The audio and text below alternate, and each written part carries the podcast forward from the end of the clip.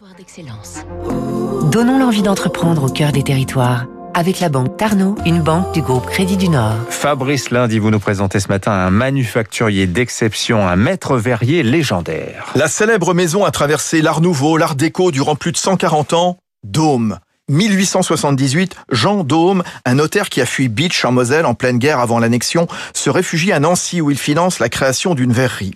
La magie de Dôme, c'est la pâte de cristal obtenue en fondant des morceaux de cristal, ce qui va donner aux pièces un grain, une densité et une douceur qu'on ne trouve pas avec le verre soufflé. Elle ajoute aussi de la translucidité aux couleurs.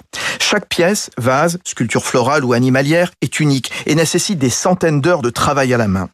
La prestigieuse cristallerie Lorraine a collaboré avec plus de 350 grandes signatures dans des genres différents. Majorel, Dali, l'américain Elton McConico, le grand designer marocain Hicham Lalou, des musiciens comme Manu Katché ou en ce début d'année, Gims, pour un vase de près de 30 kilos, origine, aux couleurs bleues et or, qui marie influences africaines et art déco, 8 pièces vendues 20 000 euros, Vanessa Sidbon. Aujourd'hui, c'est très important pour nous de, euh, de pouvoir euh, étonner euh, à travers des nouvelles collaborations, des nouveaux artistes et surtout pouvoir montrer que Dôme n'a pas de frontières. Dôme, c'est un ambassadeur de l'art. Il faut savoir que Gims a fait une école d'art avant d'être dans la chanson et qu'il a toujours gardé un petit peu au coin de sa tête cette envie de raconter un petit peu son histoire autrement qu'en chanson.